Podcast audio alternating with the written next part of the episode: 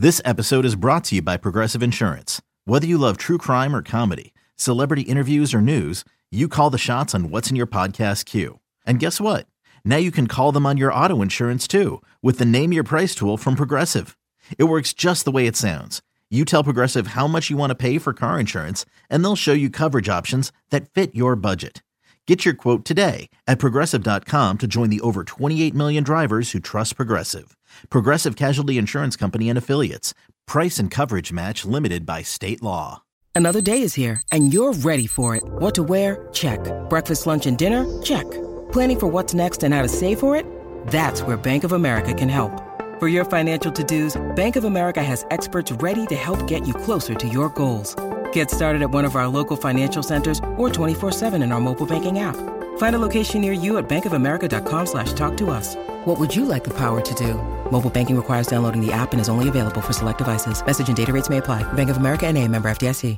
And welcome back to the Clear Jets podcast. Heroes Ben Blessington and Michael Nania. Well, Michael, it feels like it's been a minute since we've done one of these victory pods. I guess it has been, but the Jets improved to seven and four. And I got two words for you to describe this game Mike White. How you feeling, then? I mean, I'm I'm excited, and how can you not be? Because I know for me personally, you know, I had, I mean, I had reasonably high expectations in the sense that I thought he'd be efficient and solid and just lead a respectable offense. I know you had much higher expectations than I did, and it turns out you were closer to what ended up happening than I was because I mean, we basically got Bengals game part two. And, uh, you know, you look at it now, and Mike White has started three games in his career in which he you know, played fully if you take out that Colts game. And two of them were just outstanding, extremely productive performances. So how can you not be excited now about what he could potentially be and what he could do for this offense going forward? Yeah, you threw out that Colts game, and I was kind of surprised nobody else was really talking about it. We mentioned it briefly in the pod earlier this week, but Mike White looked damn good in that Colts game. And Michael, yeah. who was the Colts defensive coordinator? Eberflus. Who's the coach of the Bears? Right. Hit me. Eberflus. So I felt I felt pretty good about this matchup. And look, it's a bad Bears defense. They're missing some key guys. Uh, and then you had a really good point earlier on Jets X Factor as to why you thought he might have kind of a good game. Bears linebackers really bad at pass coverage, and you thought that would leave some of the the underneath uh, stuff open for Mike White. But I think there's that perception of Mike White, and it's definitely true. You know, he, he likes to play within the structure of the offense, and he definitely gets those checkdowns and takes the underneath stuff. But people kind of forget he made some big boy throws last year, and you, you saw a few more today um, you have to be really excited and encouraged by what you saw um, from Mike White. So I guess we'll just start with him.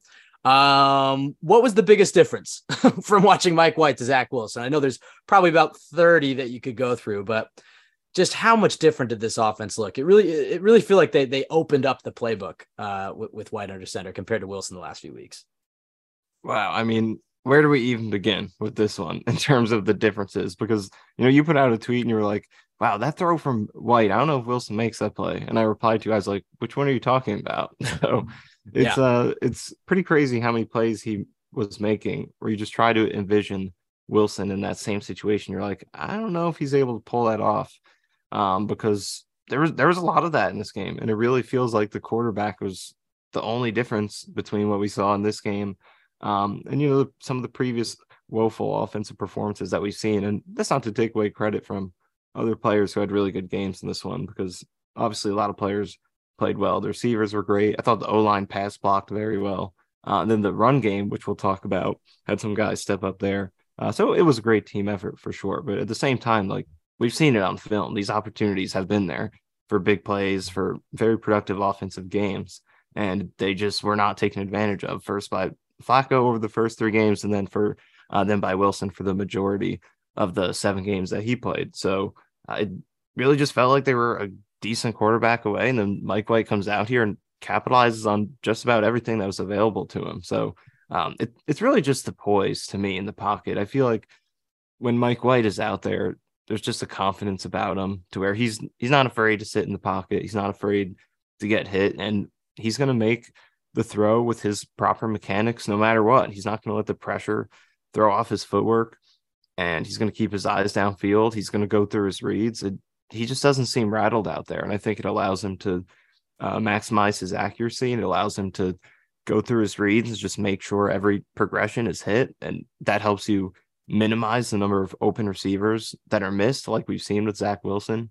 Uh, when you have a quarterback who's confident and he's just doesn't seem like he's afraid out there.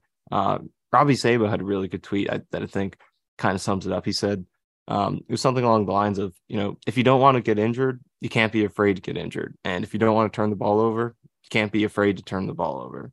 If you're playing afraid to do either of those things, it's probably going to be more likely to happen. And that's kind of what we've seen with Zach Wilson. It's like he got to the point where he was, you know, so afraid of getting hit, so afraid of turning it over, making mistakes that he just actually started making more of them. Uh, whereas Mike White, it's like there's a fearlessness about him. I mean, even look at the second touchdown he threw to Garrett Wilson. Um, you know, that was very close to being picked. You know, maybe there's an aspect of luck to that one, but uh, just the fact that it is so close just kind of shows you the confidence that he's willing to rip that ball and get it through there get it through a small window just in time to beat that defender and put it in the right spot uh, at a big point of the game. Uh, and then after that, obviously, you know, Jets got a little bit lucky because Eddie Jackson got hurt in that play.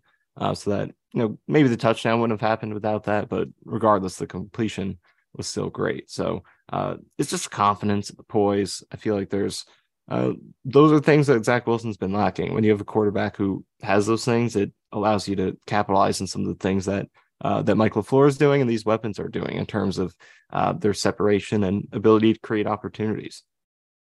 Yeah, he just doesn't seem nearly as flustered uh, as Zach. I think that's the right. biggest thing. And you talk about his footwork, and, and we talked about a lot in this podcast in terms of of Zach Wilson complaining about the wind last week. And sure, there, there's some credence to that. It was an incredibly windy game, but why are Zach's passes affected by the wind and, and not Max jo- Mac Jones?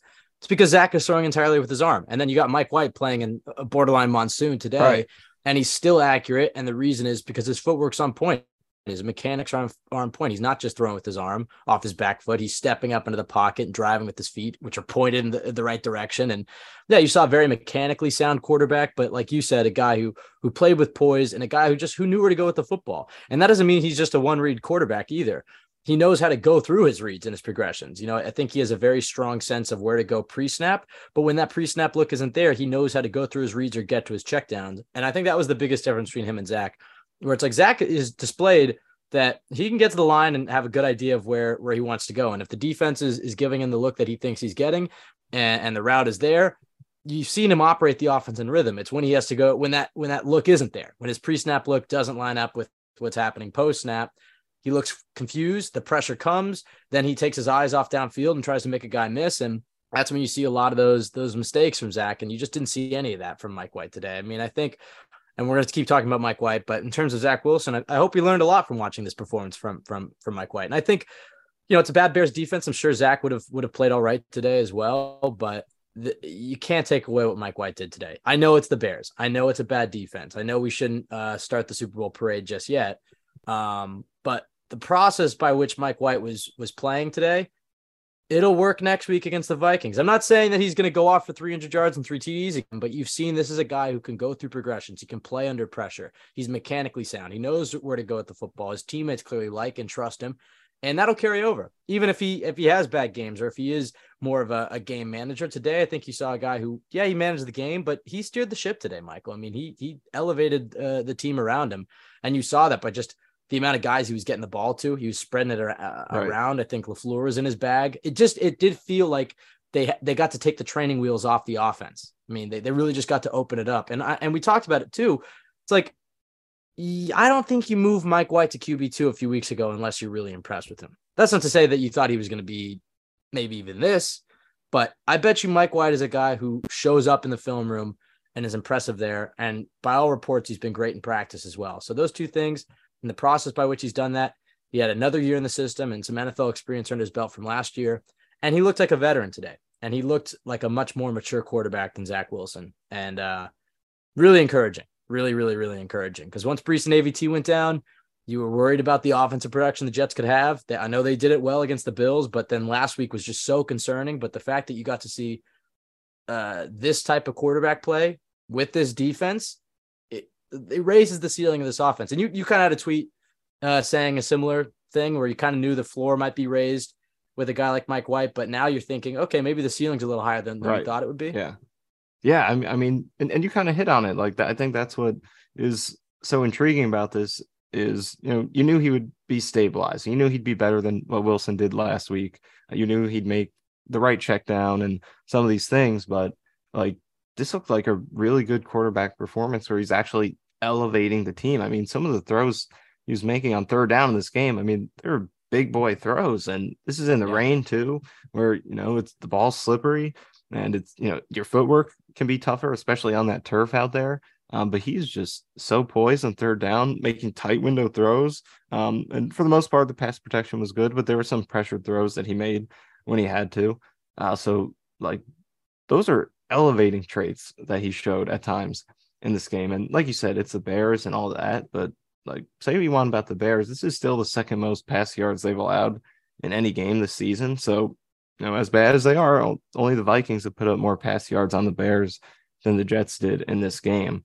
So, and again, you throw the rain in. The, the rain is just a big factor in this. I know we're going to keep bringing it up, but like after you just saw a game last week where the weather is, you know, a supposed excuse for playing poorly, to see Mike White come out here and then um, play well in spite of that is it, it just adds to the performance and kind of cancels out some of the uh, what the Bears defense takes away from it, from them, you know, being a weaker unit. Uh, so that's true. It was it was just an elevating performance in a lot of ways, and that's what puts it beyond my expectations. I knew it would be stable, you know, more stable and consistent and respectable, but I did not know he's like if you told me he had to make as many third and medium to long throws in this game as he had to, I'd be like, I don't know if he's going to be capable of that, especially in this weather. Um, there I go saying it again. Just put that disclaimer over everything I say in this. I'm not going to say it every single time. Is that your hyperbole? That's my hyperbole for this podcast. Something I'm going to say a million times. So that applies to everything. Just note that. Um, but yeah, if you told me the number of like third down throws he'd have to make and some of the separation, some of those throws, like uh, the first uh, throw he made to Garrett Wilson at the start of the game, he had a tight window one to Corey Davis later. Um, I would be like, I don't know if those are the throws that he's going to make. It's more like, you know, if we run the ball well and, you know, the screen game works and checkdowns are open, like I know he'll take those. But can he come through and third and long and make these tough throws? And he was able to do that. So, you know, like I said earlier, this is basically his third full start that he's had. And now you look at and you're like, two of these games are signature performances. There's the stat they put up in the broadcast where um, he's at 195 or something like that in the first half, which he obviously added more to. And it was the most first half passing yards by Jets quarterback since he himself did it against the Bengals. So, you know, prior to this game, it's like, uh, you know, that was basically a one off. And we know the Colts game started off good, but you don't know for sure how it would have gone. Um, uh, I mean, Josh I, Johnson threw for like it was it was looking yards, pretty so. good, especially with Johnson filling in well. But uh, but yeah, it's basically that one game. And, you know, I've been a critic of his performance last season. He threw a lot of interceptions. Uh, the Bills game was, you know, a tough one. But now you throw this one in and you're like, that Bengals game isn't, you know, just a one time thing anymore. It's like two out of the three full games this guy's played, the passing game was electric and not just electric. You compare it to what it's looked like without him last year and this year, it's just night and day. So, uh, yeah. this is this adds a lot to his appeal going forward. So, um, we'll see how he does against some tougher opponents in the coming weeks. We'll see if he can sustain this, but this this game blew away my expectations, and it has to have you feeling excited about what they could, what this offense could potentially be going down the stretch of the season. Yeah, just watching him, I feel calm watching the game. like. I feel like yes. I, he knows where yeah. to go with the football. I trust him to go through reads and find an open guy. Wherever every time Zach was taking a snap, it was almost like I'm holding my breath to see, right. you know, maybe something amazing happens and you know it's a it's a great moment. But a lot of times it just felt like, oh God, like he's just trying to think on the fly and find an open guy. It just felt like Mike White knew, okay, even if my first read's not open, I know where to go with the football and I can get the ball out of my hands. And yeah, I think a lot of people t- we've talked about his poise and, and all that stuff. The two things that also really stand out to me with Mike White, his not just his accuracy, first and foremost. I mean, sometimes he puts it on the wrong shoulder. He had one pass where he kind of threw it where to Garrett Wilson, where it was a bit of a hospital ball. Um, so you know, but but night and day compared to last week. He's an accurate quarterback, and also his release. He throws the ball uh, with a whip-like release, which I don't think he really gets enough credit for. Uh, I know he doesn't have maybe the the loose type of arm that Zach Wilson does, that baseball mechanic type of arm. You know, he's not going to give you those arm angles, those off-platform throws.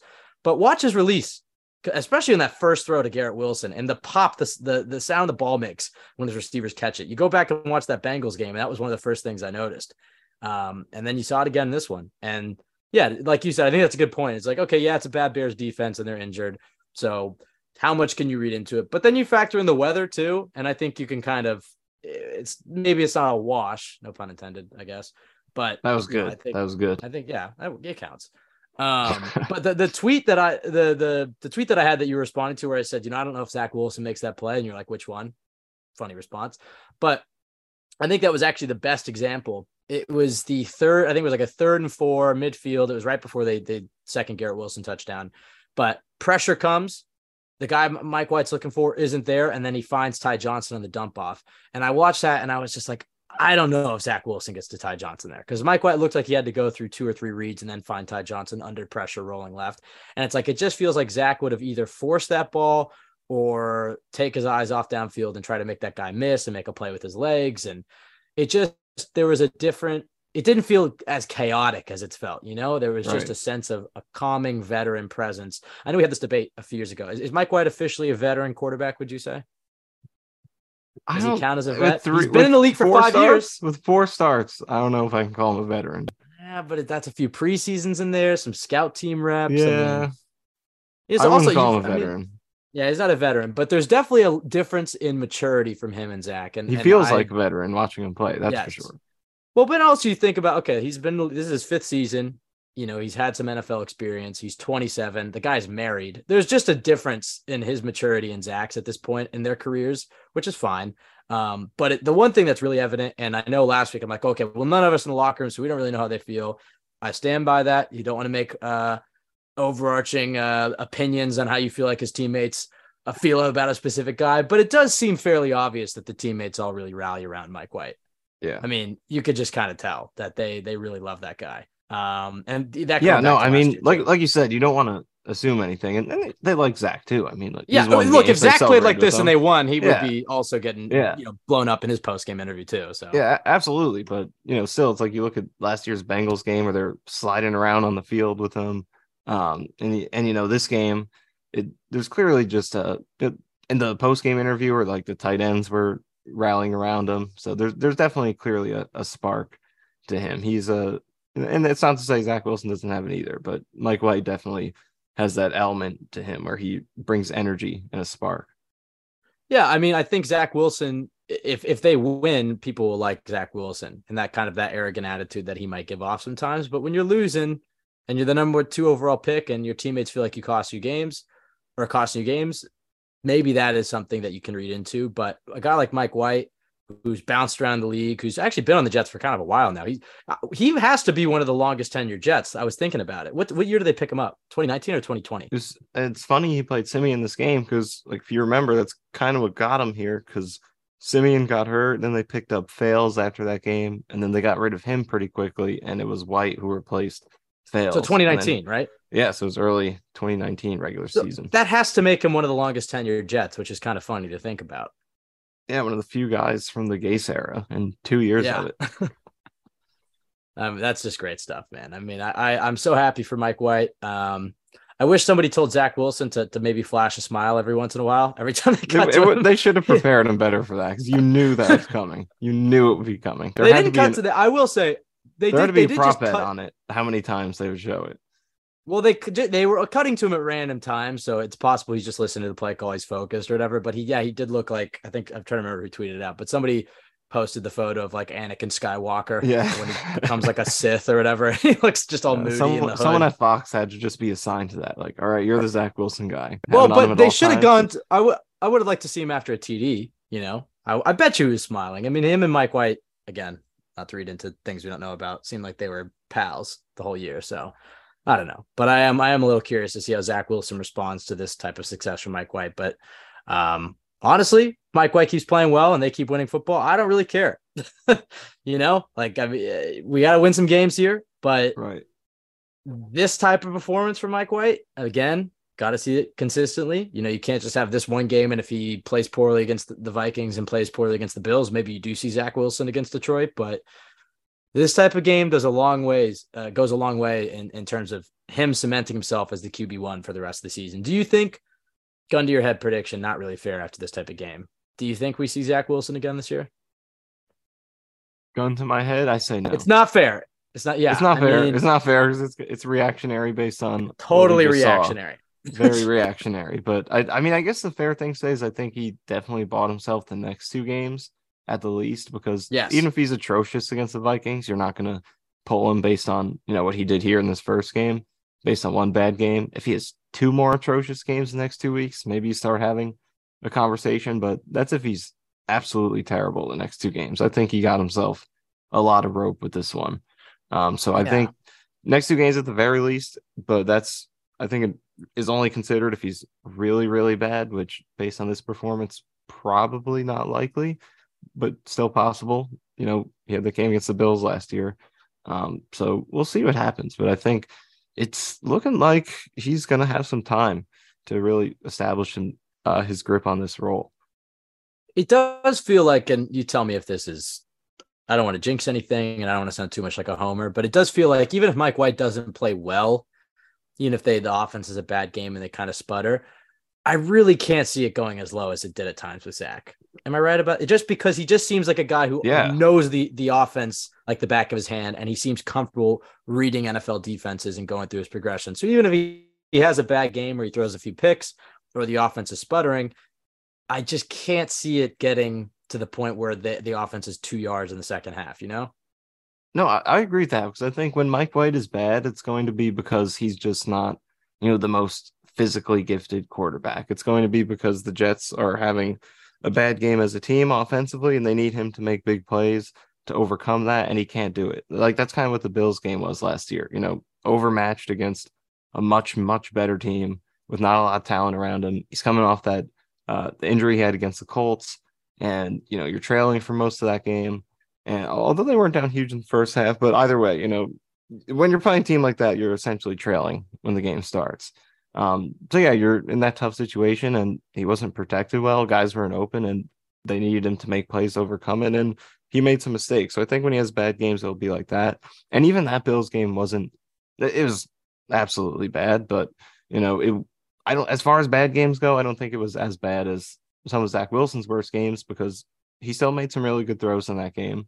And it just like what I was saying, it it's him going down with the ship more so than it's you know when Zach Wilson has his bad games, it's like he's creating the holes in the ship more so than him just kind of you know it's already been bombarded. He's just going down with them. It's like Zach, the opportunities are there and he's not taking advantage of them. So I don't think White's going to have that sort of game where you look at it and you're like, uh, everyone else was really good and Mike White kind of dragged us down. I don't think that's going to happen too often just because the mental processing and the confidence and just the knowledge of the offense seems really sharp. So it's hard to picture him having a game where he is what separates the team from uh, where he's the difference between losing and winning. You know, like Yeah. Th- that's what I think the thing is. It's more like limitations in terms of how special can he be than it is he's going to drag us down. So, so I don't know if he's if how likely it is he has that type of game where he, um, you know, gets kicked out of the starting lineup because he's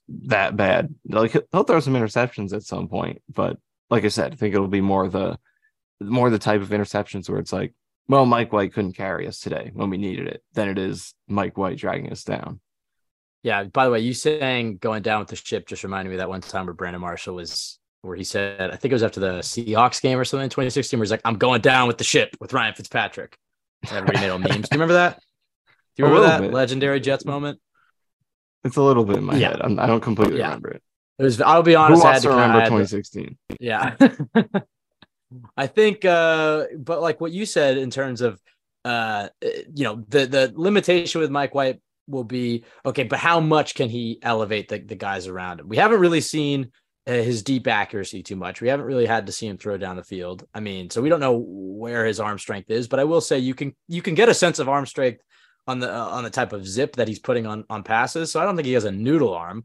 Um, but it'll be curious to see when he's tasked with, you know, throwing that 45, 50 yard nine route uh, to Garrett Wilson and can he do it and can he hit him in stride? Because his short and intermediate accuracy has been has been pretty impressive. And then, you know, we've been talking a lot about, or we talked about it. I don't think we even talked about it last week. You just had your your background on Zoom as Jimmy Garoppolo.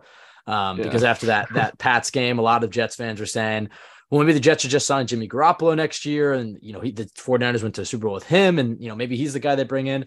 I'm not going to get ahead of ourselves. Jimmy Garoppolo has, has won a lot in this league, and we have to see a lot more from from Mike White. But there's no reason that Mike White can't be that type of quarterback for this team. There's no reason no, that he can't yeah. be the, the, type of QB to to play within the structure of the offense, get the ball to the right guys, and and sure. run the offense LaFleur wants to run. Uh, and also, if you want to, you want a good uh, Jets QB comp that I, I think I sent it to you last night. How, how, do you feel about Chad Pennington? Kind of feels like a maybe maybe like a smart it. comp. Yeah, I, I mean, good, there's even some comp. stat stuff. Like I was looking up some, as I do when the Jets have a great game. I'm like, all right, what are the, some of the obscure records I can come up with to post? And one of the ones I found was uh, that Mike White is the second Jets quarterback to have a completion percentage over 70% across his first four starts, and Chad Pennington is the only other Jets quarterback to do that. There so, so there is that element of, you know, I think Chad Pen- Pennington is similar in that aspect where it's like, you know, the limitations, doesn't have the greatest arm of all time, but uh, smart, can lead the offense, just efficient and accurate. So there are a lot of traits. It's a, a similar traits there. It's a good comparison on your part. I feel like, uh, and again, we don't want to get ahead of ourselves, but when you have the type of defense the Jets have, and you pair it with a quarterback, the type of quarterback performance, I should say, because we don't fully know it's a small sample size of who Mike White is. We have to see, we have to see him over these next few weeks, but pairing an elite defense with a quarterback who operates the offense like we saw today, the Jets can go on a run here. I'm sorry. The Jets yeah. can go on a run here. And the other big key, they ran the football well today. Yep. And I loved Bam Knight. I have to say. Actually, quick, I, quickly, I, before we get into the run game, can I oh, just oh, no, no. We're, we're talking, we're going to keep talking about Mike White. I just was throwing him out there in terms of, but I just yeah, had okay, a random Mike White point. Just want to make sure I got it out there because there's a lot of Mike White points to empty out here. So I just we'll, want to make we'll sure I hit on this one quickly. Um, but his on the move throwing.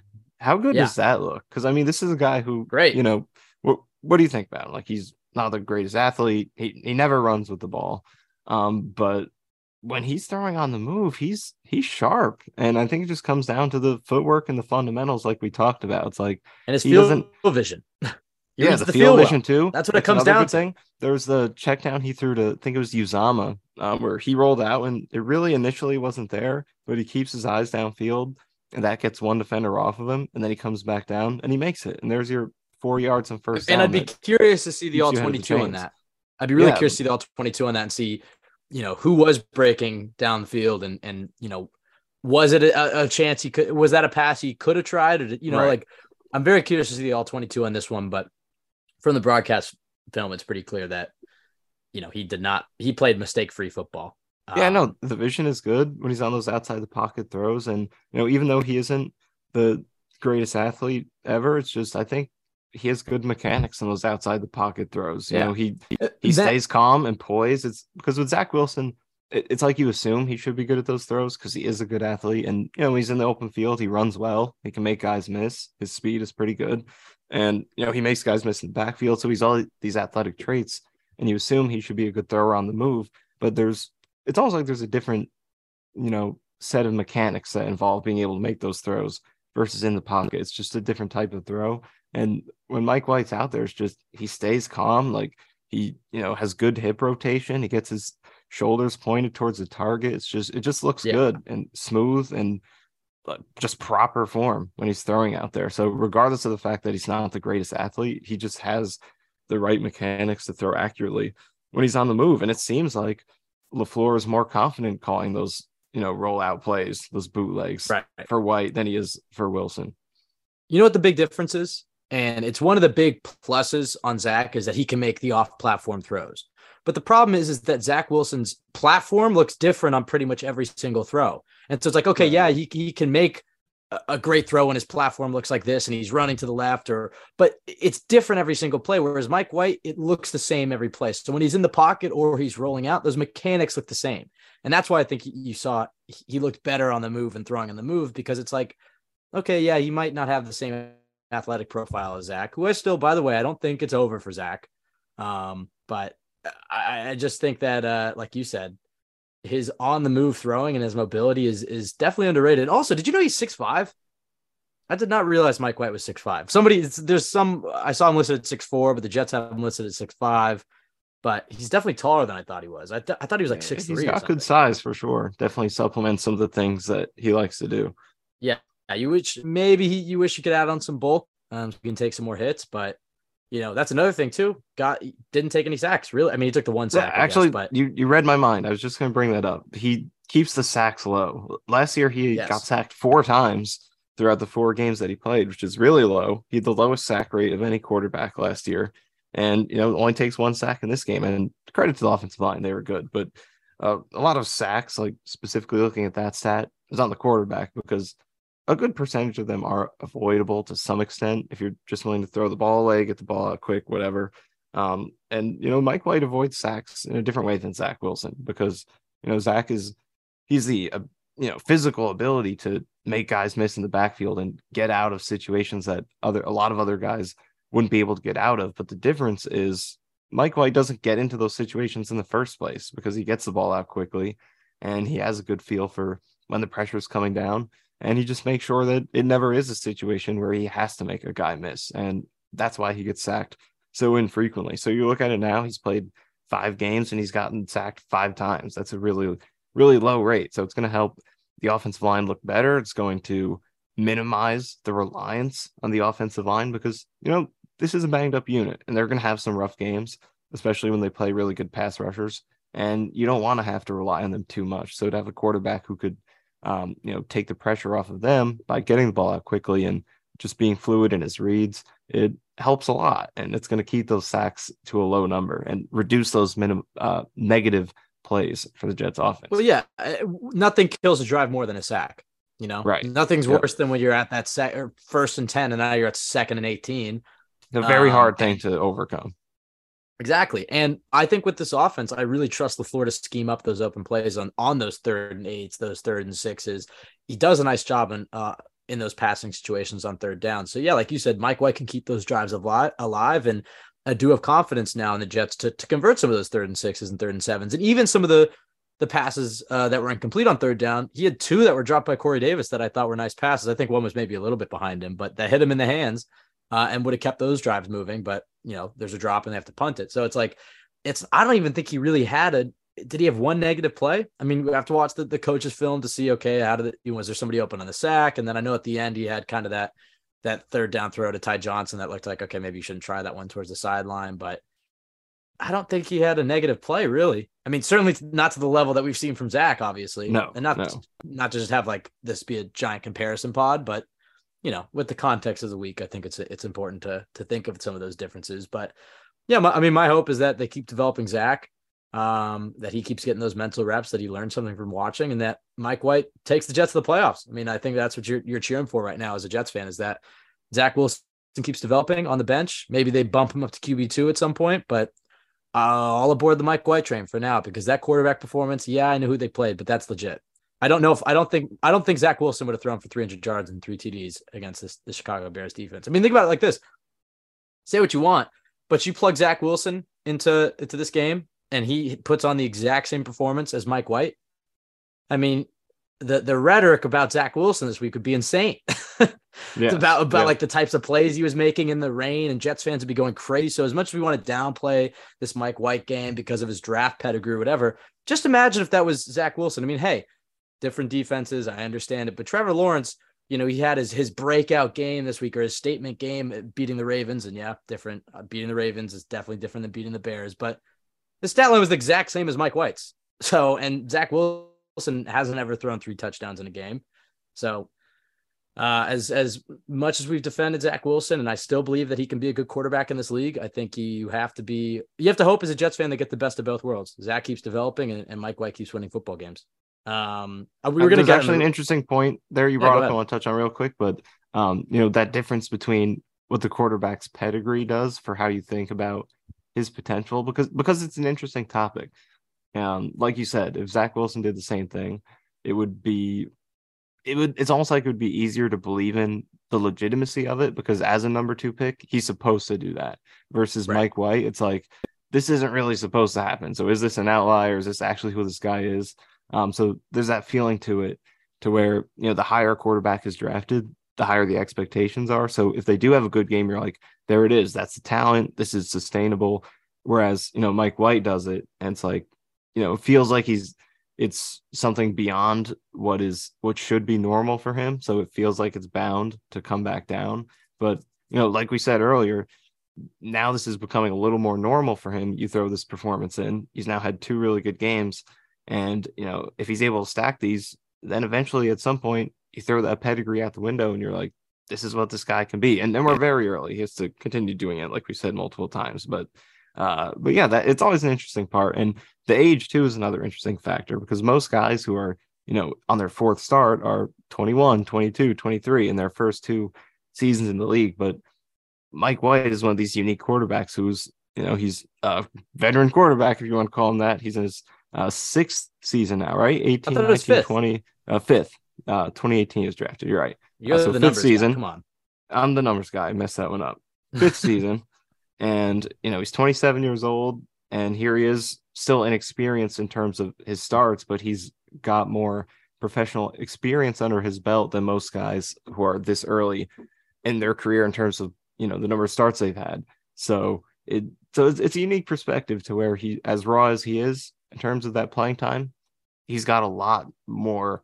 Uh, he's got more reps under his belt than most of these guys in the same position do. Yeah. So uh, so you have that blend of you know still young in terms of the upside and you know him not playing many games, but also he's more prepared for this than you know young rookie quarterbacks or second year quarterbacks are at that point of their career. So uh, so yeah, there's that interesting balance there between like, all right, we know the pedigree's not high. He was a fifth round pick. They claimed him off waivers a couple years ago. Uh, you know, he's been a career backup, so it's like you don't want to believe in it too much until you see it sustained. But as he stacks it up, you know, you got to start, you know, thinking that that's the norm, or potentially what this guy could really be. So we'll see if he is cap- uh, capable of continuing to stack up these kinds of performances. And he, he doesn't have to have this kind of performance every single week. You know, the 300 yards, uh, three touchdowns, no picks, the near perfection does not have to do that every single game. But uh, if he can just continue being a stable leader of the offense, And, you know, it's fun to think about what it could do for the offense. Yeah, just because I'm curious, and I don't think we do this enough. What would be your scout if you're, let's say, the head coach of uh, uh of the Vikings right now, and you're watching you're watching Mike White? What's your what's your scouting report of Mike White to this team? to, to you know what I mean? Like if you're a coach and you're describing who Mike White is as a player in terms of what he does well and what what might be some of his weaknesses. I know it's a small sample size, but how do you describe Mike White?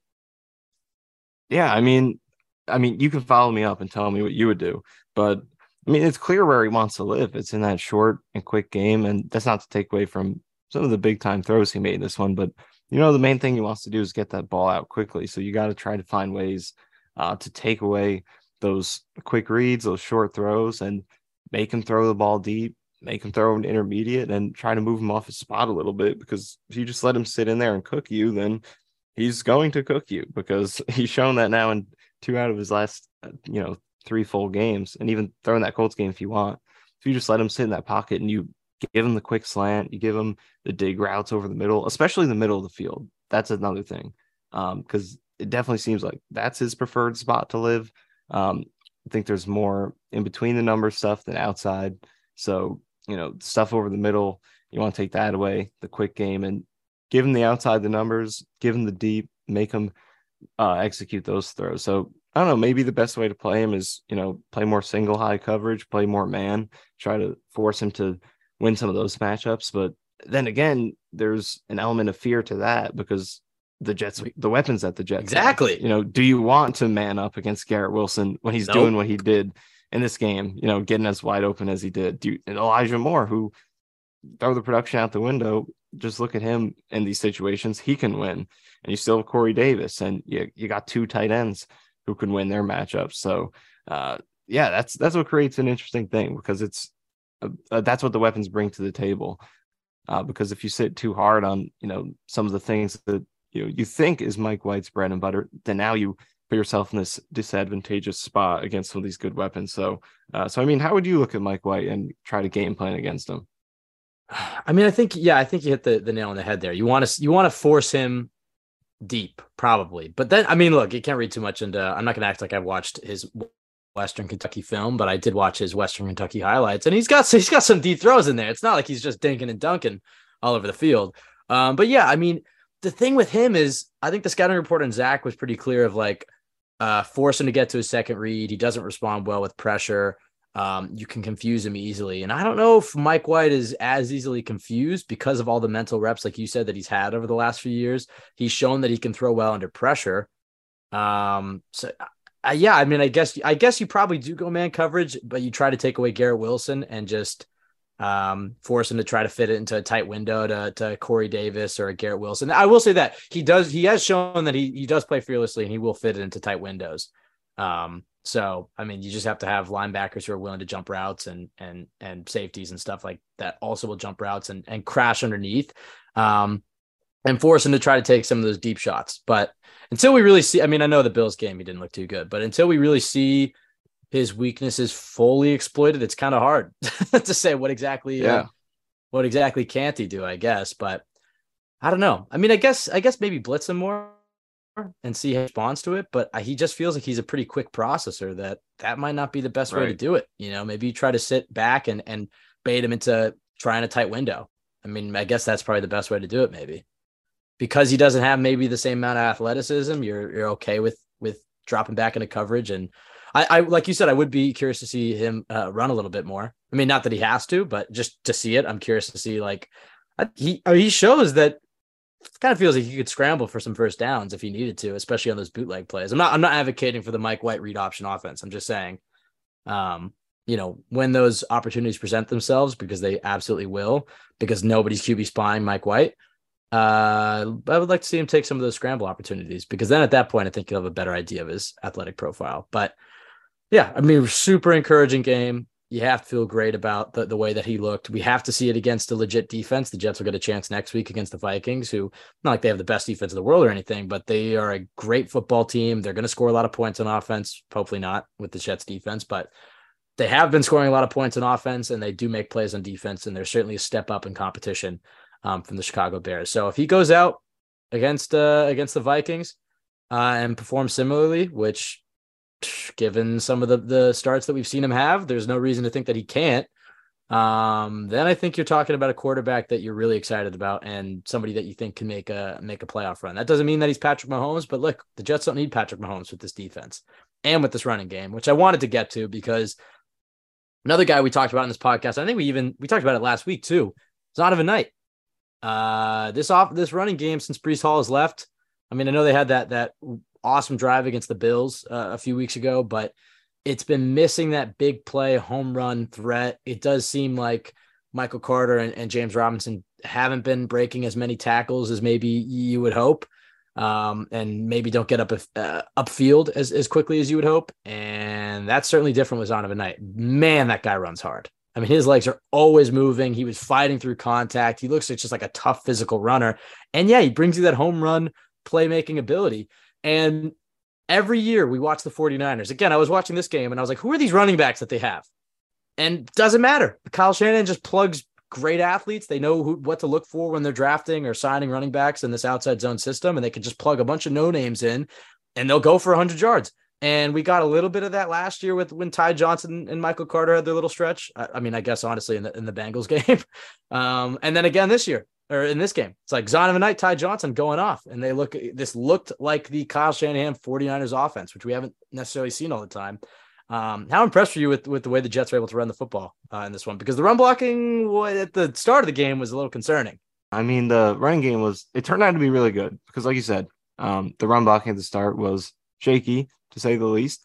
Um, but they settled in and they really found a way to run the ball effectively. And Zonovan Knight was really impressive because Michael Carter in this game, I was a little unimpressed with him because, uh, to be honest, I think there were some plays where, you know, you look at the play, you know, you see the ball get snapped, you see the blocks develop, and you're like, okay, there's a big hole. This could be something.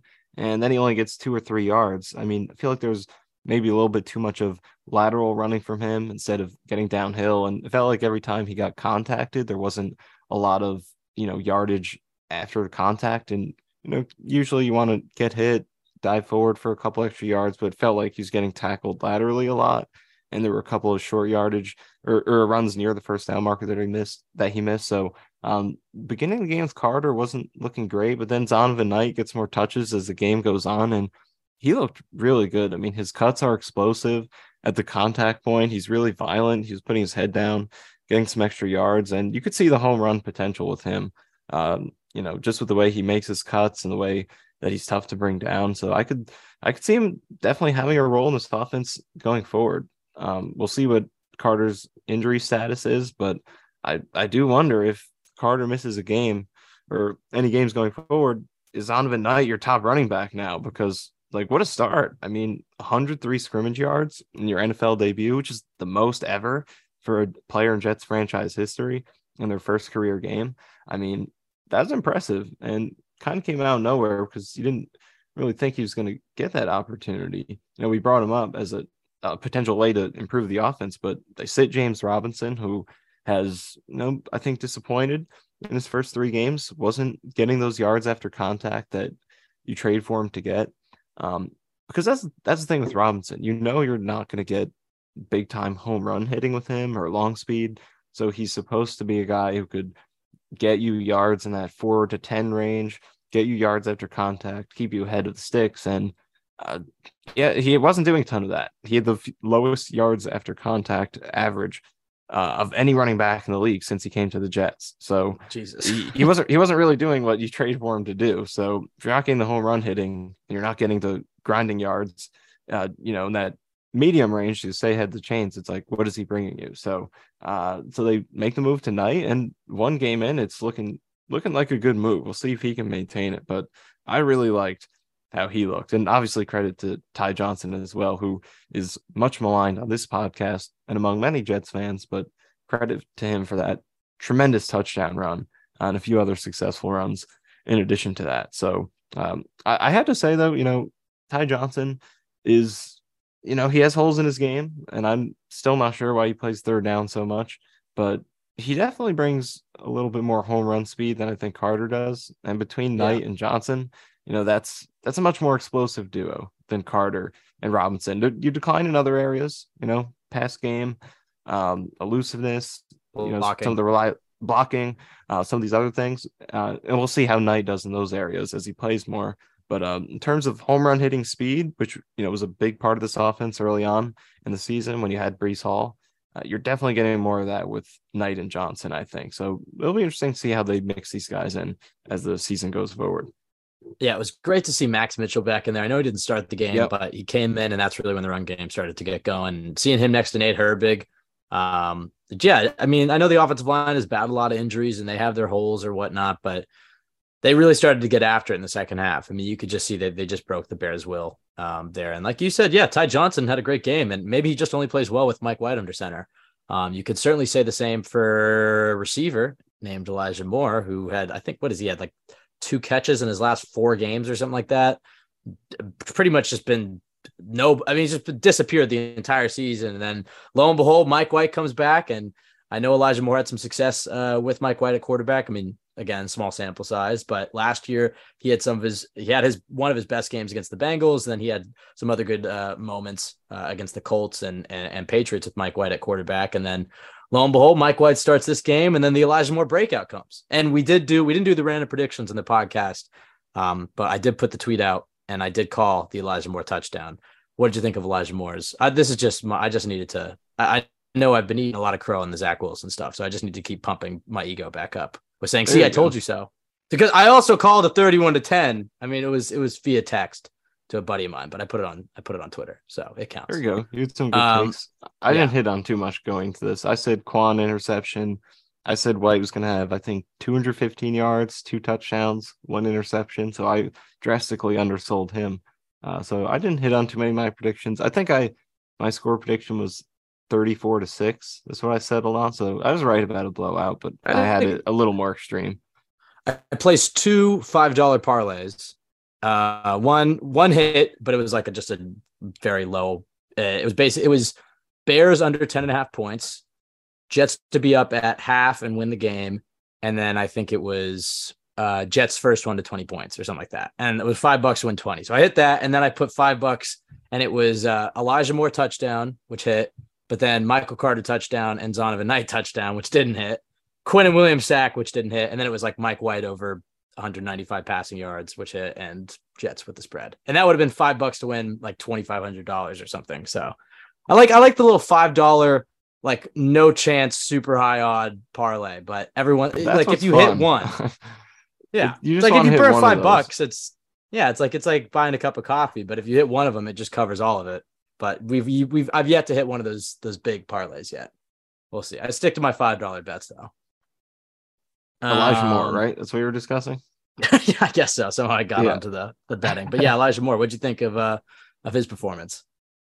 No, I mean it's the opportunities for him to make plays like this have been there, and we just haven't really seen them. Even the past few games where you know he got back into the lineup, was playing in the slot, it was it was I, I do feel bad for him with how unlucky he's been because there were just so many plays on the previous Patriots game where he really should have gotten the ball. You know, there was that drag route on the third down at the end of the game that should have been a huge conversion. There's a comeback that Zach missed to him. Um, and there were a few other plays in addition to that. Those are just two right off the top of my head. Um, but he's those opportunities have been there, and he's just not been getting the ball when he's been open. But uh, now in this game, you see what happens when he can get in the ball. I mean, he had that huge catch and run to set up the field goal attempt, uh, which obviously was botched, but that was a big shot in the arm at the time. Uh, and then the touchdown later. So it's he's capable of making plays like this. It when you have a lineup of Garrett Wilson, Elijah Moore, and Corey Davis, that is that should be a trio you feel really good about. Uh, recently, you haven't felt as confident about that because how quiet Moore has been, but like we can't forget what he did over those final six games of his rookie season. How dominant he looked throughout that stretch when he was one of the top five receivers in the league over those six games to close his rookie season. And I don't think a ton has changed really since then in terms of what he's doing individually. Obviously, there were some usage questions earlier in the season. I don't think he was used in the most ideal way. And he definitely in that role at the beginning of the season when he's getting a lot of vertical balls and stuff like that. Didn't do a great job with those, but um, when it comes to just doing what he's supposed to do best, which is making plays with the ball in his hands uh, and then winning short to intermediate, I feel like not a ton has changed in terms of how much he's been winning. It just has been capitalized on that much. But um, Mike White unlocked him in this game, and it was last year when Mike White unlocked him too. I mean, it was the Bengals game where That's Moore true. had, I think it was uh, six catches, sixty-three yards, something like that. Um, And the Colts prior game. to that, he had, you know, prior to that game, he had absolutely no production. We were like, what's wrong with Moore? He's averaging like 10 yards a game or whatever it was. But that was the first game he broke out. And then the Colts game, Mike White gets him off to a great start in that one. He has the, I think it was a dig. He had a big dig catch for like 20 yards or so. And then the touchdown after that. So he had a good connection going with Mike White last year. And then that picked up in this game. So, uh, so I really liked it. And obviously, only two targets in this one, so it's not like he was super involved, but the big playmaking is something he should be capable of doing. So even if he if this if this is the type of impact he makes in this offense, considering how many weapons they have and how the ball is going to be spread uh, spread around, if he's that type of big play threat where it's like you know doesn't get a ton of targets, but when he does, he makes these type of big plays. I think that's something that could be very beneficial for the offense. Uh, yeah, I, I think uh, it's the same thing I noticed when I was watching the 49ers uh, today. It's just they spread the ball around like crazy. And I think Right. I could be wrong, but it was was it 10 different receivers that Mike White found today? Yeah, I actually got pulled up right here. We got yep 10, 10 different Yeah, receivers. 10 different receivers. And Oh, when, when 28 talk, passes too. So it's not like he threw a ton of passes. That's 28 Exactly. passes, 10 different guys catching the ball. I think today was really the day you got to see the depth, the amount of depth that the Jets have in terms of their playmakers, because you saw a ton of different personnel packages out there. And we talk about Elijah Moore's breakout, but it's like I don't even think I saw him until like the first third down of the game. So they weren't even really using him as much um, because Braxton Berrios still gets his slot looks, and you know they like their two tight ends, so they get they you know they go to that twelve personnel offense. And again, Conklin and Uzomah having uh, some nice games. I love how how, how Uzomah's come on um, this last month. Um, but yeah, you really just got to see. It was like, yeah, Denzel Mims had a catch. You're giving end arounds to Braxton Berrios. You're throwing big pl- explosives to Elijah Moore, a bunch of touchdowns to Garrett Wilson, clutch third downs to Corey Davis, and then you got the tight ends and running backs as the safety valves. And uh, it was a winning formula for the Jets. I th- that was really encouraging. And I can't really remember the last time uh, I watched a Jets game where it just felt like they had so that many weapons. It just that was really this is the first game all season where you really just got to see the full breadth of uh, of weapons that they have because it's like they've had big offensive games this season, but it's either been like okay, this is the Garrett Wilson game or this is the Breece Hall game, and this was the game where it really just felt like oh he's making a Corey Davis is making a play. Now Elijah Moore's making a play and here is Garrett Wilson making a play. And it was it's uh it's certainly a far cry from the Deontay Burnett, Jermaine Kearse, Terrell Pryor days um, that we've been subjected to uh, here in Florham Park. So really excited uh, with with Elijah Moore's game. I guess we got to talk about Garrett Wilson too, because man, what a stud he is, and we've already known that. We I mean we knew that from like week two, and then it's just been the quarterback play has kind of let him down. But you go I think back. we knew that the, the, moment he made that catch on that dump off against the Ravens. Yeah, that's that true. Was, and he made that right juke. from there. I was like, yeah, this is the guy. Yeah, ex- well, but honestly, since that moment, it was like got to give Garrett Wilson more touches, and then he has that week two game. He goes off, scores the game-winning touchdown, wins Rookie of the Week, and then uh, again in that Bengals game, he's making plays, but they don't really lose. Then he has you know a big play against the, the Steelers. Then he kind of disappears for a little bit, um, but they've got him back in the offense, and man, he's so good. He's just so so so good, and it's it's exciting to see the Jets have a, a real wide receiver number one. What do you think of Garrett Wilson today? I mean, the complete package. And like you said, I think he is a real wide receiver number one because I think what you want in a wide receiver number one is to have he needs to have traits that stand out. They're special. Like we can rely on these aspects of his game to be dominant individually against defenders on the other team. Like you don't have to scheme things up for him necessarily. Like he just wins with his raw talent. And he has multiple of those skills that are just top level. I mean, the separation is elite. We've seen it all season, and there are various metrics that back that up too, that put him up there in that top five to 10 range. Uh, just his ability to win on so many different routes and get himself open and create opportunities. And then, you know, at the catch point, his ability to, you know, make those difficult catches, which in this game, he did have some tough catches. You know, there was, you know, some contested catches he had to make and he was able to make them. And then after the catch, you know, what he's able to do with the ball in his hands. That juke he threw on the touchdown. And like we said earlier, you know, should have been a touchdown if Eddie Jackson didn't get hurt. Maybe not, but regardless, the juke before that was out of this world, and that's the reason it was a touchdown anyway. So, um, really, at all three phases of the receiver position, I think he's top of the line. And it, uh, there's three elements of receiver to me. There's pre-throw, you know, separation, route running, getting open. There's the catch point. You know, how well can you make difficult catches, avoid drops, uh, just being able to make plays on the ball. And then there's what you do after the catch. So those are the three levels of the receiver position. And I think you look at all three of them, and Garrett Wilson has elite skills and traits to where just one on one against uh, defensive backs, he's going to win those matchups. And that's what makes you a receiver number one is having those elite traits to where it's like we need to play. We can rely on this guy to make that play based on his ability to just be more talented and come through in one-on-one situations than the defender who's across from him. What do you think about uh about the tight ends? I know we, we touched on it a little bit, but how big are they for this offense? Because when you talk about that Bills game, in terms of you know Mike White didn't have a, a, a Bills game last year. Mike White didn't have his, his best performance. Uh, they certainly have the weapons now. Uh, they've upgraded at all the, you know, everything around Mike White that if a defense is trying to take away a guy like Garrett Wilson, Mike White has those tight ends to go to, which we didn't see last year when he was trying to throw dump offs to or tight end routes to like what Ryan Griffin and Trevon Wesco at times, Dan Brown. Uh, how big are those tight ends for this offense? Not just in the the passing game, but the run game as well. I mean, speaking of Wesco quickly, he almost got us for a touchdown. Oh God! One, so thank God Joyner made that tackle. That would have been embarrassing. But um, the Trevon, you know, well, he was with he was with the team this offseason, right? I'm not.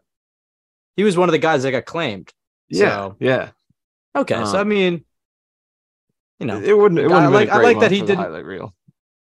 Yeah, sure. I mean, it's not like it's not necessarily a whole revenge game. It was just a numbers game for for Wesco. I think he's all right. He's a good he's he's a good blocker. I don't have any hate towards Trevon Wesco, but yeah, the the revenge touchdown would have been maybe a little brutal. But yeah, I mean, to have the we've seen these past few weeks. I think what the Jets were envisioning with having two of these guys. The Bills game is a great example, and then there was that one play in this in this game. I think it was a screen to Garrett Wilson where you know he just catches the ball, and you're like, there's a huge lane in front of them. Then you look towards the sidelines, like there's 85 and 87 pinning their guy on the sideline. You're like, yes, that's what we paid 80, for right 85. there. 85. 85. 85, 83, 83. I had Wesco. West, Wesley Walker's out there. I had Wesco on my mind. Yeah. 83 and 87. Conklin and Uzomah. My bad. I apologize. for messing you up the tight end it- numbers.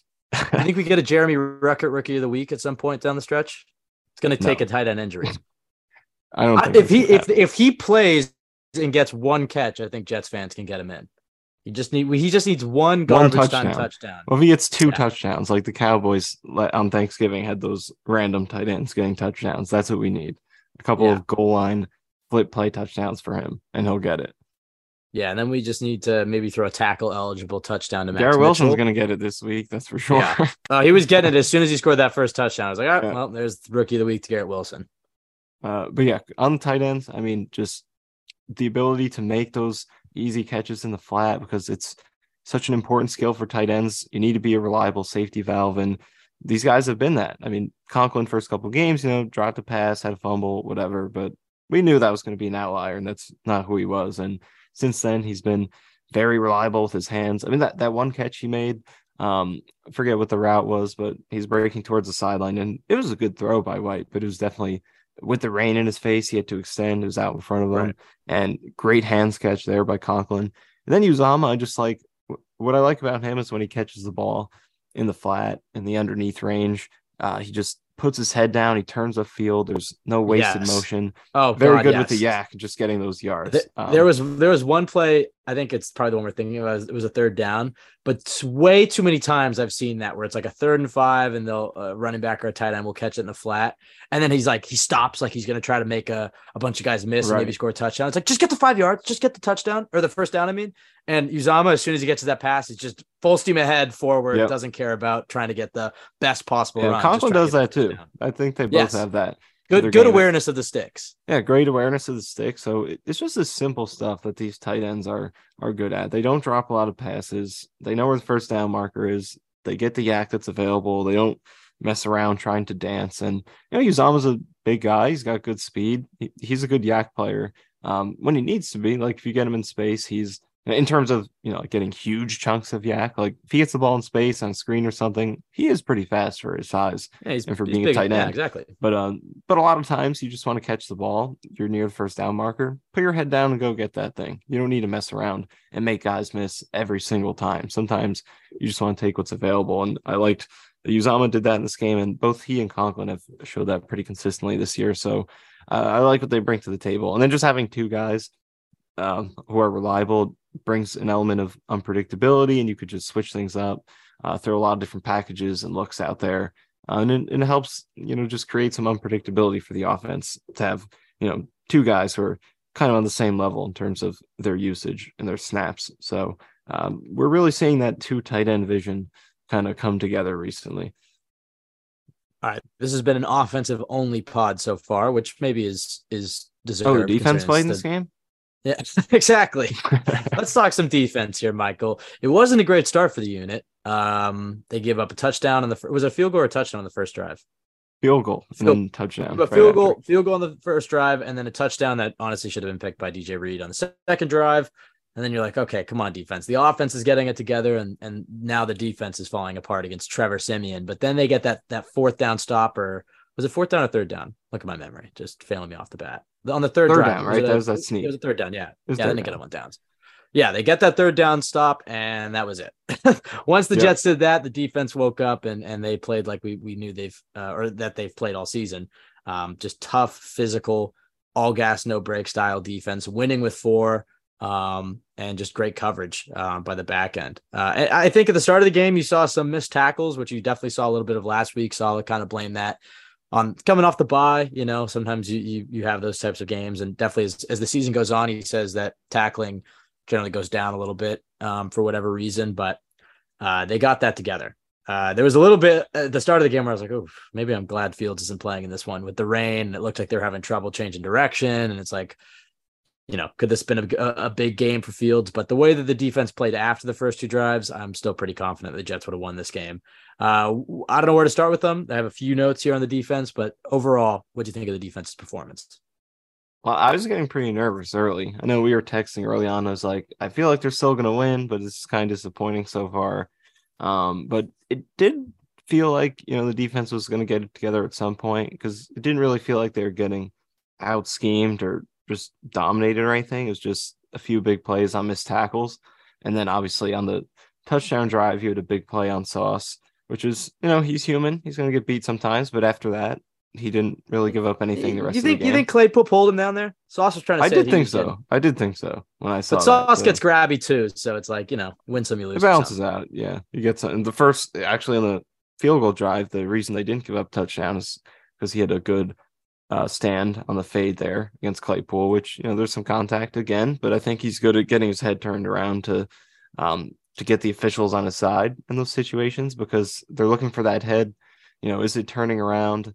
If it's not, it's probably a guaranteed flag. So I think Sauce eliminates. Not really. that. Face guarding. Okay, that's a common misconception, though, Michael. I know what you mean in terms of the perception for Right. the refs, but face guarding is not a penalty in the NFL. Just, just to get that out of the. It is in college. You'll get flagged for that if you don't get around. But Right. in the NFL, because you saw it on the uh, on the the fourth down uh, pass breakup he had on, on Gabe Davis against the Bills, and Bills fans were like, he didn't get his head around. It's like he doesn't have to. It's that's not a penalty. But I know what you mean in terms of if you're not getting your head around the refs and there's some contact, the refs are maybe more apt to throw that flag. Right. But I, I just think it helps that he consistently does that. I think it's a reason why he gets away with it. Um, but yeah, I mean, he saved that on the first drive, but then you know Claypool gets him for that penalty slash catch on the second drive. Um, but yeah, I, I it didn't really feel like it was something that was sustainable. It was definitely frustrating, and you want to see it get cleaned up as quickly as possible. But you know, it was some missed tackles in the flat. It was that one big play on the sauce, you know, Claypool play, and then the touchdown was, you know, very nearly an interception. That was just an amazing catch, kind of just a fluky moment there. So, so it seemed like they were going to get it figured out, but at the same time, you want to see that as quickly as possible. And that uh, goal line stand, or not goal line, but you know, quarterback sneak stand uh, on the third drive was from there is when they really got going. You know, that was a three and out, then they three and out after that. Um, look at the drives here. Starting with that third one, they got three consecutive three and outs, and then the next two drives were four plays. So only two first downs given up the next five drives, starting with that third one. So they really settled in after the tough start. Um, I think maybe there's an element of you know you're preparing for Fields or the possibility of him throughout the week, then you don't get him, and two very different quarterbacks. So maybe it was a little bit different than what they were possibly preparing for, but they settled in quickly. And it was it was ultimately what you wanted to see against this team with you know its backup quarterback is just a dominant performance um, because going forward you're playing a lot of tougher teams, especially in the offensive side of the ball. And to you know be lit up by the Bears with Siemian would not be encouraging. But when it's all said and done, you give up ten points yet again, just one touchdown. Um, you made big plays when you need to, and just another shutdown game from the defense. It's just becoming pretty routine at this point. You know who, who stood out to me? Like uh, underrated, completely underrated, and definitely maybe not the first defender I should mention by name, but Tanzel Smart, man, his Yeah. snap time. I know we were tweeting Yeah. back and forth about this, but his get off and his ability to time the snap is insane. Because there was one play where I was like, Yeah, that that, I know. I saw. I noticed that, and I saw you tweet it immediately. I was like, "Man, he got off quick there." Maybe was a little, either a- maybe a little too early, but yeah, still he's either off sides or he timed that insanely well. But we we saw it in the preseason as well. He had a Yeah, it's cool to see because, like, you know, last two preseasons we've been like, "Wow, this guy ta- uh, times the snaps really well. That'd be perfect for this defense." So now to actually see it on the field in a real game is cool. Yeah, so he's he looked great. Uh, the other guy who really jumped out to me, and Connor Hughes tweeted. I know I don't, you know, I'm not trying to give Connor Hughes any shout outs on this podcast, but Hughes talked about the toe injury that John Franklin Myers had uh, and how it was affecting him earlier in the season. But now that he's healthy, he's really getting going. And I think you've seen that. There was a little bit, I won't lie, where I was a little worried about, like, God damn, they give JFM that huge. And I love JFM, friend of the pod. Gave him that big extension in the beginning of the season. The, the impact wasn't maybe there as much as you would like. And you're like, ah, damn, you know, did they give him that extension too early? But he really turned it on uh, the last few weeks, and especially again today. Um, he's just exactly what they need in that uh, for uh, that left defensive end. They just need a, a, a big body in the run game. Uh, and you know, he's winning his pass rushing reps. He had the sack. Um, he looks great. JFM looks awesome, and that's huge for this defense uh, to help out Carl and to help out Quinnen. Uh, and the other guy, Bryce Huff, man, is he is he damn good? I mean, that that snap, that get off that he had on that one sack was insane. It just feels like you know, they don't have to play Bryce Huff that often, but they just bring him in on third downs, and he's pretty much guaranteed to get you know at least one sack if he plays a few of them. Um, so yeah, I, I was really impressed with some of the uh, Jets unheralded, maybe not unheralded, but um, pass rushers beyond Quinnen and, and Carl. Yeah, I mean they were uh, they, there were some snaps where they were or stretches of snaps where they were relying on some of the reserve defensive linemen. I'm curious to see how the snaps snap counts um, ultimately played out because like I know I think it was the first drive of the second half where they just came out with the yeah, it was the first drive of the second half. They came out with the backup unit. Uh, Clemons, Shepherd, might have been Shepherd. Um, but Clemons, Thomas, I think Johnson was out there. So they're playing those guys a lot. And Clemons had some really good plays in this game. That's for sure. He was standing out to me. So it was a nice team effort in this one. A lot of guys stood out, but I think I think this one was the coverage yet again. I think that's been the most consistent aspect of the defense this year. And the pass rush has been amazing. But you know, there were definitely some plays in this game where, you know, the pass rush wasn't, you know, creating a ton of pressure, but it feels like even when the pressure isn't there, the ball is not really coming out that quickly because the coverage is always so good and there's just not that many options. And that's what you want to see when you're playing this kind of offense, you know, probably the worst wide receiver group in the league. So you would like to see these corners be dominant against them. And they absolutely were. I mean, outside of the one play at on the second drive and the touchdown after that, pretty much nothing the entire game. And it's it's not just the plays on the ball, but it's what's happening outside of the the view of the broadcast. I think um, we'll see it on the film, but everything was just getting locked down in that secondary. There wasn't much for the quarterback to do. So um, the coverage and the pass rush continues to work hand in hand really effectively. Um, but there definitely are some things to improve defensively off this game. There were a lot of missed tackles, even at the end of the game. It felt like they were still missing quite a few. Um, you know, the game was over at that point, but early on, it was any all the offensive Bears were getting on those first two drives was mainly missed tackles. Um, and you know, it's the linebackers. Mosley a couple early. Um, Joyner had a really bad one, uh, which he made up for with Wesco that tackle. But uh, but yeah, the tackling the last couple games can has been suspect at the linebacker and safety positions. Yeah, and it did seem like the linebacker coverage early in the game wasn't maybe where you'd yeah, like it to be. Too. It seemed like a lot of that production was coming over the middle on some of those intermediate routes, but they did get it together. Mosley had that sick interception at the end of the game. Yeah. Uh, and how big has Kwon been for this team as well? I know he's uh, he had that forced fumble, and again, for the love of God, can the Jets please fall on a fumble? Then you have you uh, you tweeted something about it. Where what is their yeah. uh, what are the numbers on on not falling on fumbles? Because it has to be insane. I feel like I've seen them force more fumbles and not be able to capitalize on them than any other team I've ever watched. That was so frustrating. I was like, yes, we got it. Wait, there's no way they didn't get that one. And then they didn't. You have to replay and you're like, seriously, guys, come on. Like, we're figuring out so much right now. We got it was raining, defense, but we got a great quarterback. Now let's get the fumbles going. We get that going, no one's going to stop you. But I mean, yeah. What, what were the out. numbers though? Yeah. Yeah. so coming into this game, they had recovered 37.5% of all active fumbles uh, or all available fumbles, regardless of which side of the ball it was. That was 28th in the league, um, oh, not geez. by a lot. Last place was 33%, I think. So this one's going to push them down a few points. I don't know the exact number because I don't know exactly how many they've had, but uh, it's going to go down a few points. It might be worse in the in the league after this week. But uh, but yeah, they've not been coming up with as many fumbles uh, as you know you would expect to bounce out eventually. Uh, and a lot of that is luck, but at the same time, there have been uh, quite a few plays this season where you're like, "Come on, guys, you, you should have had that one." And then this this was probably chief among all of them. But uh, but yeah, may, maybe they need to spend a ten minutes at the end of each practice just uh, throw the ball on the ground, just practice chasing after it and picking it up. I don't know what the go-to fumble drill is. I guess I, I guess there should be some focus on it. I don't know. They've recovered a few on offense, so maybe that makes up for it. Maybe that's why, because they had the one against Buffalo where Garrett Wilson almost tried to replicate the holy roller and then yeah. he fell on it. And then they had the one that was the throwback to Zach uh, against Pittsburgh, and it's he defensively it. more. I think. Yeah, exactly. That number's probably a lot lower on defense. And then does does the onside kick recovery in Cleveland count as kind of a fumble recovery in a way? It's kind of, I guess so, like, even, even that one, they kind of they, missed they almost opportunities too, yeah. before they eventually got it.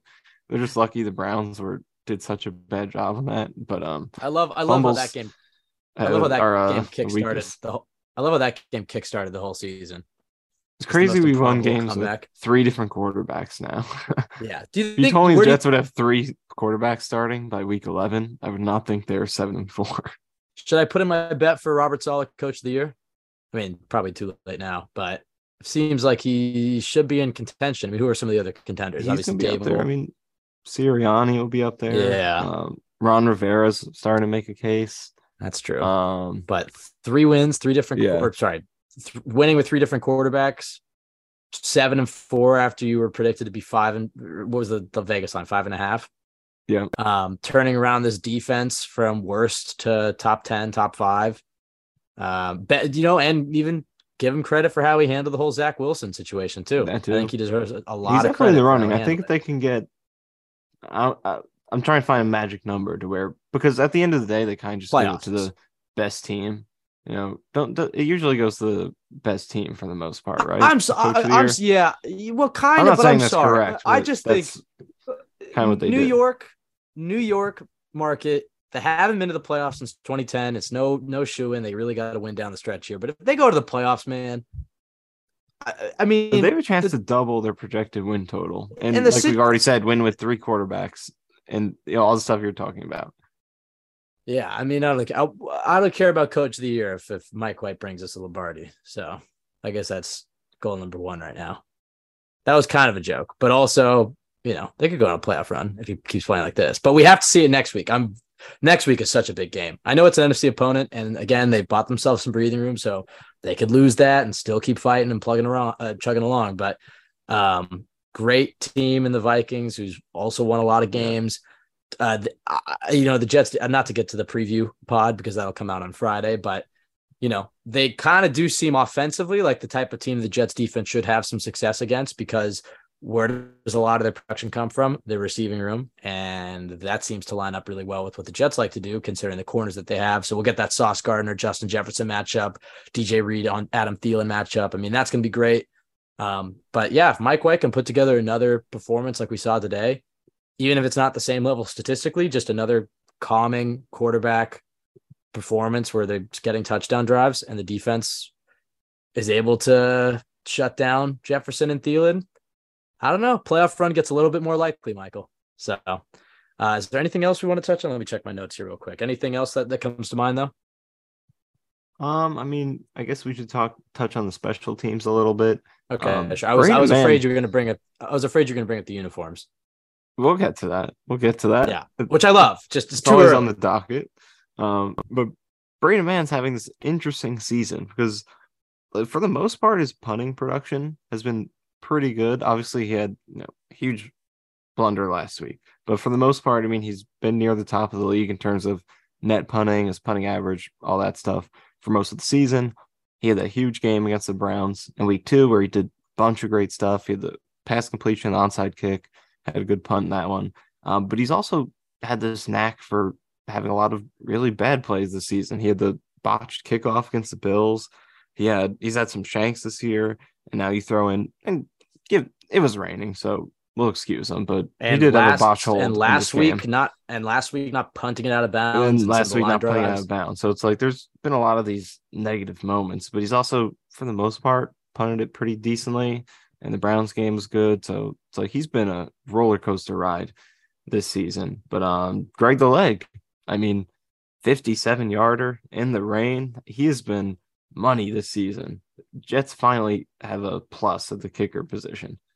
Well, he did miss two field goals, but yes, the the one that he hit before half. Just the one in this game. You just missed the one field goal in this one. Oh, sorry. I guess sorry. I was counting the, the botched uh snap as well. You're right. So he missed the Right, one right. and then they botched it. So they could have had two. extra Did make all the extra points though. Did make the extra points, and then he did hit the tough one uh, right before half. So yeah, yeah. I think uh, Zuerlein has definitely brought a steadying. We want to talk about Mike White bringing a steadying presence to the offense, but Zuerlein has given the Jets a steadying presence at that kicker spot because man, that has been a revolving door for too long since Jason Myers. So I'm glad that we have somebody that we're actually somewhat confident in. What What did you Um, think of that decision to kick that, that field goal? Yeah, I liked it. what? What? I, what I, no, I mean, I was a little skeptical because I mean, it was fourth and two. I think there was um, 16 seconds left or something low. Well, they played for that. Yeah, they they could have they could have. I mean, they had all three timeouts after the two minute warning, so they could have been calling the timeouts and really tried to play for a touchdown. But they did. They were letting the clock run down. They didn't want to let the Bears get a chance before half because they were getting the, the ball at the start of the half. So they were playing a little bit more conservatively with the clock and letting it run down. So they were playing for that field goal. I think they hit Mims for like a, an 11 yard catch or something, and I like it. You know, it's like I don't know. Yeah, I, I mean, to be right. honest, I, I going to that play, I thought they should have gone for it just because you know there's so little time left. I didn't think the Bears were gonna do anything eh. with it anyway. And then if you miss the field goal, they're you're putting them putting them in that spot anyway. And you know, in the rain, it was really deep field goal. I wasn't totally confident he would make it, but I guess when you have a weapon like Greg the Leg, you can go ahead and, and take your yeah, points there. But his, going into his it, nickname is did kind of want to go for it. I'll be honest. His nickname is is Greg the Leg. I think you could maybe argue the way they managed the clock, and maybe they should have tried to to push forward for uh, to score. But uh, in terms of the actual decision of kicking on fourth and two, I'm not going to question it. I have to say the Jets clock management has been very good this year.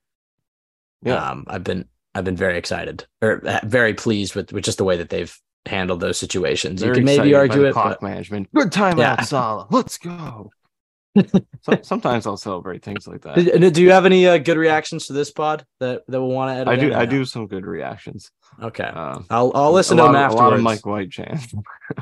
All right, yeah, we got to get the Mike White chants on the jumbotron yeah. so we can get them in unison. Because it, it's but just fans a, a already scattering. do a pretty good job of it though. Like it'll come up at random times, but there's pretty good uh chemistry on it.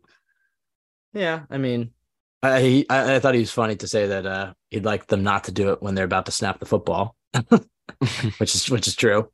Um, I also thought I wasn't at this game. You weren't at this game, but just oh, watching oh, yeah. from home, like that was a loud crowd. I know it was raining and everything, yeah. but I I heard that opening chant. I was like, whoa! I mean, they're ready to go. And then all the touchdowns were loud. The Mike White chants, and then the ensuing Jets chants after scores. I was like, this is much louder than what I'm used to. I mean, it definitely, really it definitely, definitely feels like MetLife is a home field advantage. Finally, yeah, they do. They it does sound loud on TV again, and like, yeah, I mean, considering shout out to all the fans who made it out to MetLife, sat in the rain. I thought about it, um, but nobody really wanted to go with me, and it was just like, ah, it's kind of a monsoon. Okay, I guess I'll just stay and watch it uh, at home. Which honestly, I was looking at some of those shots where you could see how hard it was raining. I was like, okay, I made the right decision. But I mean, we, we like went a pretty... to a pretty rainy game against the Ravens. I don't think it was to this extent. Though. Yeah, not to that level. But shout out to all the fans that were there, man. They, they, yeah, they certainly were loud. Got loud on third down. Um, brought the energy. It does seem like Mike White definitely has definitely. There's something about him that the fans just really uh, just. It seems like the older diehard fans really buying into Mike White. They're yeah. loud for him, and it's just like he's rejuvenating the locker room and the fan base. I don't know. He is kind of like uh, again. I don't want to get too far ahead of ourselves, but I do like that when we talk about the pedigree. And again, I say this as somebody who does still believe in Zach, but I like that. You know, he's a late round pick who's had nothing handed to him, and he's had to earn it. And he's been here for a few years, just been kind of bouncing around QB three, and then he gets into you know he gets his chance, and he's taking the most of it or making the most out of it. So I don't know. I like that. I think he he kind of fits the whole attitude of this team, but we'll see. He has to has to put it together for for more than one week uh, for us to really start crowning him the QB one of the future. Um. All right. I mean, is there anything else we want to talk about? I, I mean, I know we could say the black uniforms look great. Are, do you still are you still on the whole? Uh, they should the green helmets look better with the black uniforms, or do you agree with me that the black? Uh, I I mean, I do still think that the green's probably better. I will say though that I think the all blacks look better in this game, sort of in that you know cloudy, rainy look than they did yeah. in the Patriots the chrome game. green face masks. They do look good. Like when they zoom in on it and you look at them close up, you're like, yeah, that's cool. Uh, but like when you're just looking at the regular broadcast, I feel like the green helmets look better. Just kind of pops out more, completes it a little bit. It's a little, you know, what's the word for it? Like if everything's one color, monochrome is that the word? Mono- um, monochromatic. Monochromatic. It kind of looks a little bit too much. I don't know. I mean, I, I prefer the green helmets. I think I like it. I like it. They're like a they, they look good. Though. Black. Like, I'm just saying, like, this fighter is, pilots. This is seven out of ten. The green helmets is like nine out of ten. Seven out of ten. Come on, you you. I like this. The matte black helmet looks like a fighter jet. Chrome green face mask. All right, that's enough uniform talk. But come on. Oh, we that's also a, that's a, that's a damn good look. Are they going to go with green jerseys when they play Detroit in three weeks? That that is a topic for another podcast, but maybe. Uh, one thing we can discuss is the coin finally over. Yeah. But the uh, the CYJ great value off brand Walmart coin Yep. flip, courtesy of at Nooner Nation, because I don't want to just steal his whole shtick, is two for two. So and did predict a, a Super Bowl run. So I'm just saying. I think the only loss we had was against the Bills and in the Super Bowl, but outside of that it was all wins. Yeah. So I'm just saying, keep an eye on the uh, the off brand CYJ coin flip, courtesy of at Nooner Nation on Twitter. Just keep an Uh, eye on it. It's off to a good just keep an eye on it. Oh, what's the uh what's the best Mike White nicknames? What are some of the one we got? White Lightning, we got Yeah. Mike F and White, M- Miguel Blanco, one. The White Knight. White Knight. Okay, That was on the? New York Post back page. So shout out to them. I like that one. Um, you want to do a little Joker impression, kind of, because that is a term that is mentioned in the Dark Knight.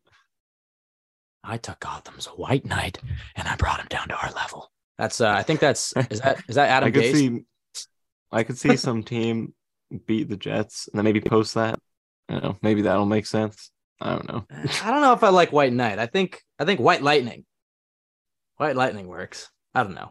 So tweet That's us your best one. Mike White, your best Mike White nicknames. Hold on, somebody tweeted us that, so I want to make sure we I get it right. Uh, Michael Stall, stall for a second, please. Oh, it was at it was at and thanks for. Oh, I thought help. you said his name was Michael Stahl. N- no no. It That's was why at NY. NY Sports Guru too, who, who actually Okay. also kept track of the coin flip. He was asking for for Mike White nicknames. So I don't know. Let's think of our best Mike White nicknames this week and come come prepared on Friday at the pod. All right, I guess I guess that's it. Um, if you think of anything else while I do these plugs, definitely shout it out. But you can follow us at CYJ Pod on Twitter. Follow Michael at Michael underscore Nania, myself, Ben W. Blessington. Go to jetsxfactor.com for the best place to go for Jets content. Subscribe to the Jets X Factor YouTube. Uh, please rate, review, subscribe on iTunes. That helps out the pod a ton. I think that's it. We will have a pod back on Friday previewing the Vikings game. Michael, last thoughts. I actually do have one more thought. Me. Um, do you think that because we know every single time Jets have won this year, Johnny's gotten some ice cream, and I'm kind of looking at looking at the situation here, looking at the future outlook with Mike White, and I'm thinking, you know, maybe should we, you know, give him some apple slices on the side, a side salad, something to go with this ice cream. so you're- so- starting to so you're that- little you- concerned about his health. You're you're that house on on Halloween who's giving out like uh I'm, I'm dental not floss. house. I'm just saying, you know, the Jets are doing so much winning. It's like, you know, you want to draw a line at some point. So I don't know because every single time it's like a it's a really big bowl they give him too. So, Maybe like, he, could mix in maybe some a froyo. little uh, cone, but yes, M- maybe maybe some froyo. Um, that could definitely balance it out, but uh, I don't think they expected they'd be giving him this much. So you know, you just want to put him on a good path towards a good, healthy future. So It, I don't know. is pretty funny uh, that that that has just turned into such a thing. And he was like, every time the Jets win, I get ice cream. And yeah, everybody's just thinking it's like, all right, so you've been like what five times in the last two years. Now Johnny's Johnny's going off this year. Yeah, I'd love it. I'd love it if Johnny. I, we need the the obese Johnny photoshops if they don't exist already. All right, I guess that's it. Thank you everybody for listening. Have a great week. Enjoy the W. It's a great feeling. Enjoy all the the uh, Mike White rhetoric on uh, all the uh, sports broadcasting channels. I think Watch that's another the- word you can throw into your your arsenal. You say rhetoric a lot. Oh, red. Oh, rhetoric. Well, the last two weeks, yeah. the rhetoric has been, yeah, I've definitely thrown that word. I'm trying to think. It's hy- I hyperbolic rhetoric. I think I definitely have some. Definitely, I say that a lot. You say definitely a lot. We talked about it where you uh will you'll answer something like, yeah, no, which I always think is funny. I was listening don't back to I the coin flip. I was listening back to the coin flip prediction that we did, and I was saying baby like every time. I go, let's go, baby. And I'm like, am I calling Michael? Is am I calling Michael baby or am I just I don't ever say it, so I don't I don't know. Yeah, tweet it, tweet us. What other words do we say too much? I don't know. I say I don't know. That's how I end a sentence where I don't know. I how to said end that it a lot in this one. I don't know. It's it. People in general say that a lot. It's like it's kind of just a- a filler thing, I guess. Yeah. When you don't, I don't know. Like I was just gonna say right there as I explain it. Uh, you're just kind of expressing what's going on in your head. Like I literally don't know what to say right now, so I'm just gonna fill it Yeah. in by saying this Exactly. as I continue to fill out the thought in my mind. We don't we don't want silence. I I think people are afraid of pausing, kind of like I just did right there. So instead of kind of letting the silence sit, especially when you're on a podcast, I think there's that fear of like I don't want to let too much dead air be there, so you'll say um or like or whatever to just fill it in. So I would It think that's feel- what that is. The silence definitely feels longer when you're talking, and then you go back and listen to it, and it's just like no time at all. Yeah, I I think that's something I feel too. Like as soon as I go silent, I'm like the the more time I spend being silent, just every little millisecond, it kind of builds up. I'm like, say something, say something, say something. And then you listen back, it's just like, oh, this is pretty normal. Yeah, I, I won't lie. Sometimes I do feel like Michael Scott, where I start a sentence and I don't really know where I'm going with it, and I just hope I find it along the way. I do that a But- lot. Yeah. That's podcasting, baby. Said it. There we go. All right, we can end there. Thank you, everybody, for listening. Have a great week. Go Jets. We'll be back on Friday with the Vikings preview. Enjoy the dub, baby. Mike F. and White. He's him.